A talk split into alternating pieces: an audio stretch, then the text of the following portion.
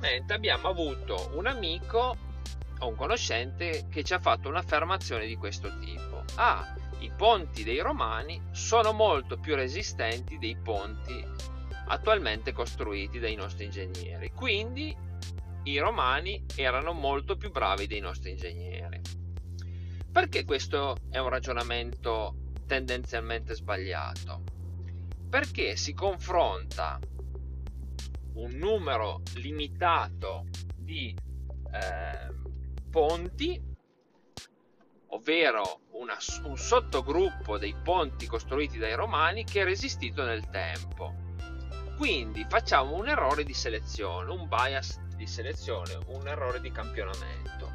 Non stiamo confrontando tutti i ponti costruiti dai romani con tutti i ponti costruiti dagli attuali ingegneri. E quindi non è una comparazione che è possibile fare. Perché si chiama bias dei sopravvissuti?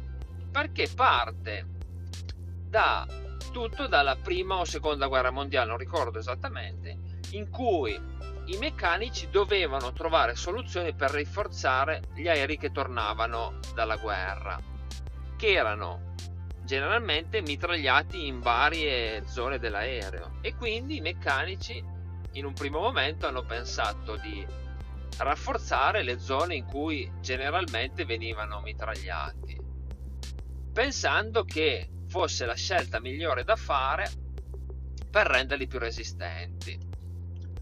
Però un meccanico con un ragionamento un po' più evoluto pensò, ma noi dobbiamo analizzare gli aerei che non sono tornati, quelli che sono stati abbattuti. Que- questi, questi aerei sono quelli che richiedono un rafforzamento, richiedono delle modifiche significative. Non dobbiamo analizzare quelli che sono tornati, quelli che sono tornati sono già sufficientemente resistenti e quindi non dovevano analizzare i sopravvissuti ma i non sopravvissuti quindi gli aerei abbattuti. E questo errore di ragionamento che appunto rientra sotto il cappello di bias di selezione lo troviamo anche in altri ambiti. Per esempio, magari sentiamo alla televisione una nota azienda che fa un'affermazione del tipo l'80% dei nostri dipendenti è estremamente soddisfatto della mensa aziendale magari sulla mensa, sì, farebbe un'affermazione magari un po' più, più importante, su un argomento più importante, però mettiamo sulla mensa o sull'ambiente di lavoro.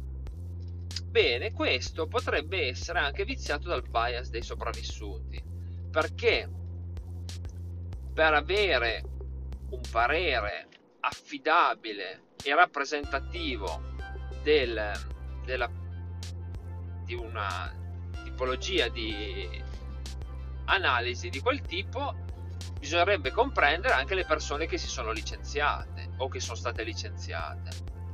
Perché in quelle persone probabilmente me- mettendo insieme quelle persone probabilmente quella, quella percentuale scende drasticamente. Fare quel tipo di domanda esclusivamente ai dipendenti ancora assunti presso l'azienda è un bias di selezione, stiamo prendendo i sopravvissuti. Quindi potrebbe essere, anzi e molto probabilmente non è rappresentativo.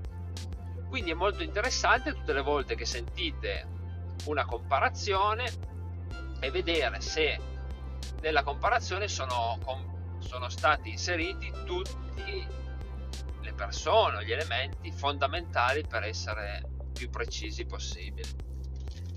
Grazie mille per l'ascolto e buona giornata.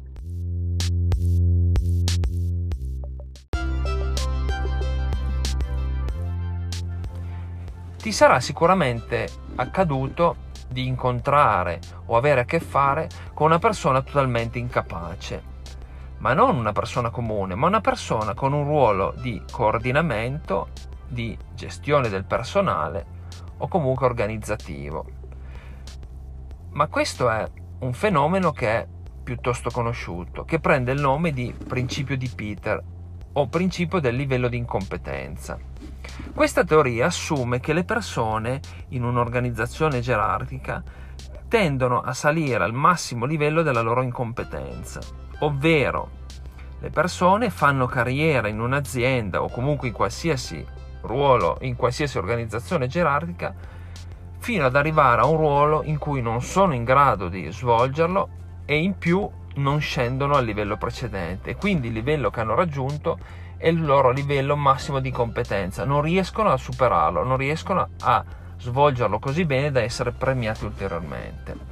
Se facciamo una, un'analogia con un'azienda possiamo pensare che veniamo assunti come operai, lavoriamo nella linea di produzione, poi siamo bravi e ci mettono capi reparti. Da capi reparti non, non, non, importa più quanto siamo bravi a produrre, a far funzionare le macchine, ma quanto siamo bravi a far produrre gli altri, quindi a coordinare le altre persone, che è una soft skill che probabilmente alcuni hanno e altri non hanno. Quindi se siamo bravi possiamo svolgere bene questo lavoro e pensare di essere premiati ulteriormente. Quindi, secondo questo principio di Peter, se questo livello che abbiamo raggiunto è un livello che ci che ci confà, è probabile che veniamo premiati ulteriormente e magari finiamo in un ruolo di un ruolo commerciale o un ruolo di coordinamento di più reparti. Anche qua richiesta necessaria per essere performanti in questo nuovo ruolo è diversa dalla precedente.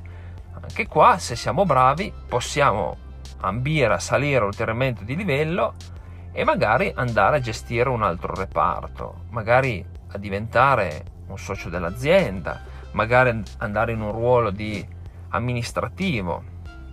Però ad ogni livello che saliamo in questa azienda, le richieste, le skill necessarie per fare bene questo nuovo ruolo che dobbiamo ricoprire possono essere diverse.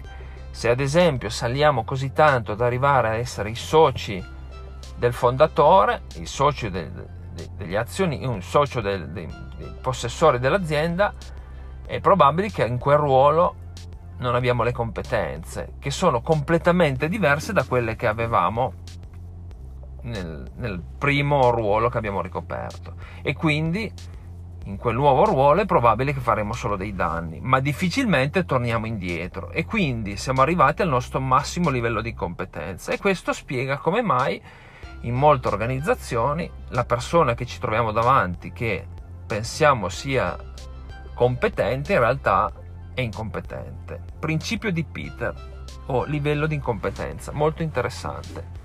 Ciao, buona giornata.